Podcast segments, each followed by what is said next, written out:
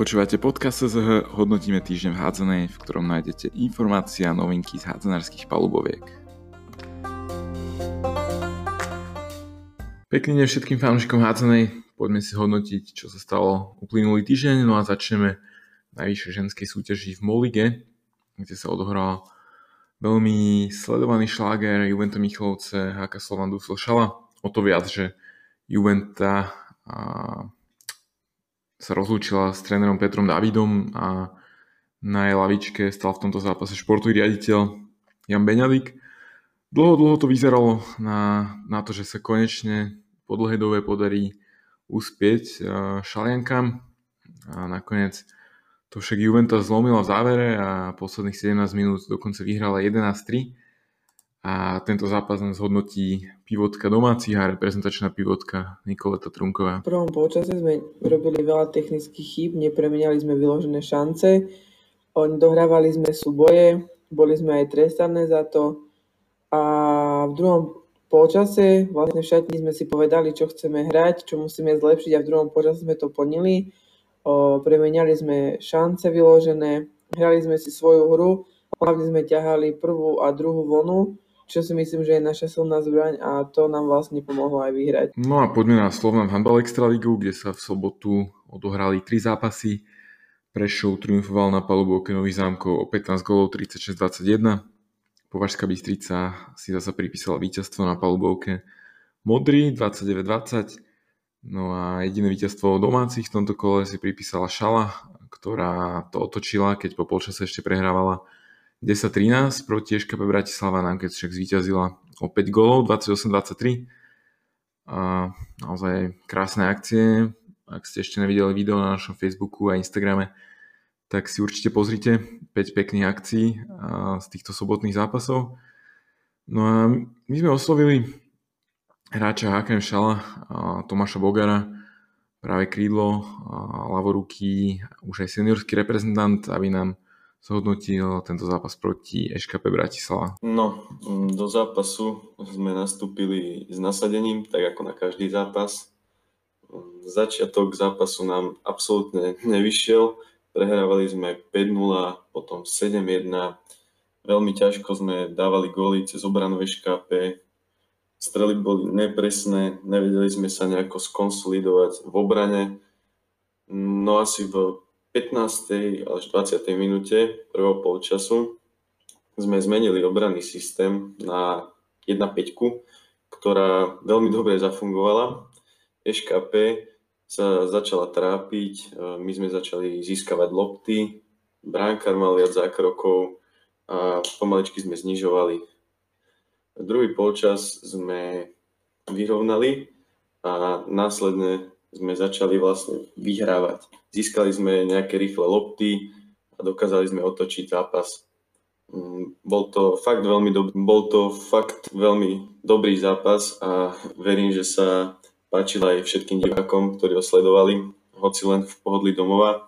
No, verím, že sa situácia čoskoro zmení a bude v halách zase tá pravá atmosféra. A my sme sa Bogiho opýtali aj na výkonného spoluhráča Dana Polaka, ktorý opäť uchvátil dvomi, dvomi akciami, ktoré sa objavili aj v tých spomínaných top, top akciách sobotných zápasov. No a vyzerá, že Dano by mohol byť naozaj perspektívny hráč aj pre slovenskú reprezentáciu. Takže poďme si vypočuť, ako, ako sa na jeho výkony pozerá jeho spoluhráč Tomáš Bogar. Mm, výkon Dana Poláka bol výborný, premenal šance, behal do rýchlych protiútokov, bránil perfektne, ale on takéto výkony dáva pravidelne vždy dá do toho všetko a ešte kúsok navyše. No a takisto perspektívnym hráčom pre slovenskú reprezentáciu, avšak na druhej strane, a to na pravom krídle, by mohol byť ukrajinský rodák Lubomír Ivanicia, hráč MSK Považská Bystrica, s ktorým sme spravili krátky rozhovor po zápase v Modre, takže poďme, poďme si troška viac predstaviť tohto sympatiáka. Takže pri našom mikrofóne už je Lubomír Ivanica z Považskej Bystrice. Dnes sa víťazstvo v modre, boli ste favoritom, takže asi spokojnosť. Tak určite spokojnosť, išli sme určite s tým, že chceme vyhrať, ale e, pripravovali sme sa, vedeli sme, že modrá doma len tak sa nezdá, že hrajú, aj darí sa im, vyhrali aj s Košicami takže išli sme proste poctivo podať bojovný výkon a zvíťaziť, čo sa nám aj v konečnom dôsledku podarilo. Naopak vy ste s Košicami prehrali, mali tam 6 hráčov plus dvoch brankov, tréner vás asi nepochválil po takom zápase. No určite nie, ťažko sa znašajú takéto prehry, prehry vlastne doma, kde teraz je každý bod dôležitý, keďže nehráme ani tú nadstavbu, takže boli sme sklamaní, ale išli, proste museli sme sa pozdvihnúť a ísť ďalej. To, čo sa nám podarilo, sme to napravili s Topolčanmi a ideme od zápasu k zápasu. A dúfam, že bude to aj takto pokračovať na víťaznej voľne. Čo sa týka reprezentácie, ten zraz bol zrušený, ale neviem, či ty by si už mohol nastúpiť v týchto zápasoch? Eh, no, eh, bol som v nominácii najskôr, ale potom boli také trošku komplikácií e, s dokladmi, ale teraz už je to všetko na poriadku, tak dúfam, že e, budem pozvaný na decembrový zraz a veľmi sa teším. A chcel by som určite si zahrať. A určite asi aj na majstrovstvách Európy to je asi veľké lákadlo. Tak to je taký sen každého, myslím, športovca zahrať si na majstrovstvách Európy. Je to veľká úroveň a každý, myslím si, to praje. Sleduješ aj situáciu v ukrajinskom týme? Viem, že teraz remizovali s Ruskom, myslím. A tak sledujem e, hlavne e, reprezentáciu samozrejme, aj sledujem Motor Zaporožie, čo hrajú Ligu majstrov. Ale tak viac už tak, ani tak ostatné ani moc nesledujem, lebo to už taká tiež úroveň, tam nedostatok peniaza, tak jediné majú tam na to možno 2-3 kluby, tak, takže tak. No. Predstav sa vlastne posluchačom, ktorí ťa možno nepoznajú, kde si vyrastala na, na Ukrajine, v ktorom meste? A ako sa potom postupne dostal na Slovensko? Skús tak v krátkosti povedať tvoj príbeh. No, ja som sa narodil blízko slovenských hraníc, e, volá sa to taká dedinka Veľký Berezný. E, dostal som sa tak cez manažera, cez Roba, Roba Jana, ktorý mi vybavil skúšku v Topolčanoch tam sa mi podarilo ostať. Podpísal som najskôr trojročnú zmluvu, potom som predlžil rok a potom ešte o dva vlastne, tam som strávil 6 rokov. Potom som prestúpil do Povazky Bystrice, kde aj aktuálne hrávam. Dobre, a nedávno teda, minulý týždeň sme mali na webe článok o vašom trénerovi Strakovi, ktorý už v, po, v Považskej Bystrici zaznamenal ste víťazstvo. Skúsom možno charakterizovať ako trénera a povedať, ako sa ti s ním spolupracuje. No, mne sa spolupracuje s ním veľmi dobre.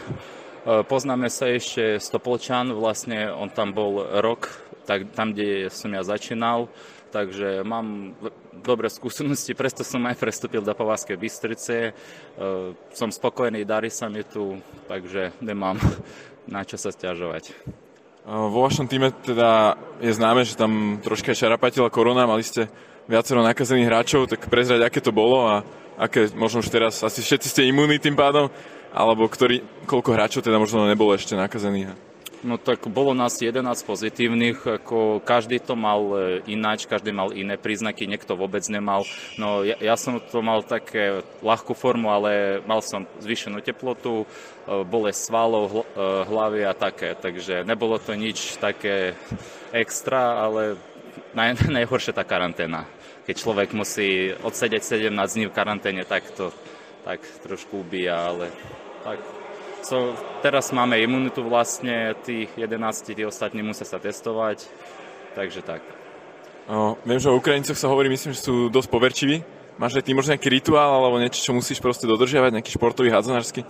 A tak určite mám svoje rituály, prezrazať ich nebudem, lebo sú to také osobné veci, ale hej, určite mám, ako každý, niekto aj neviem, počúva hudbu, niekto si pozrie film, niekto aj neviem, iné veci, takže tak.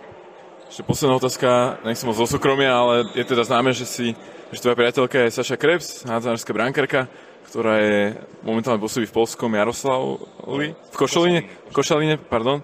Takže ako vám to takto na dielku klape?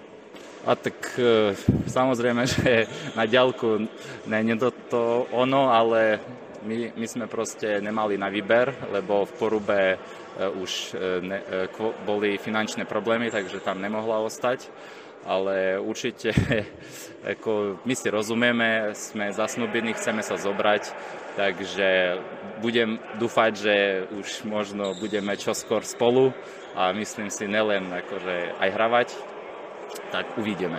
Nemôžu sa fanúšikovia Považskej báť, že sa posunieš napríklad do Výsly Plog, Viva Kielce alebo takýto nejaký polský tým? No neviem, či zrovna mám na takéto top kluby. Uh, uvidíme. Teraz ťažko niečo povedať. Uh, teraz je to vo svete ohľadom tej korony všade zložité, takže nikto nevie, čo bude vlastne na ďalšiu sezónu. Takže to je ešte ďaleko o tom uh, hovoriť. No krátky pohľad do zahraničia a to, ako sa darilo našim reprezentantom a reprezentantkám, si môžete prečítať na našom webe. Zaskal sa najmä Dominik Kalafut v drese Nordhornu, keď zaznamenal 6 gólov pri víťazstve na palubovke Tusemesen.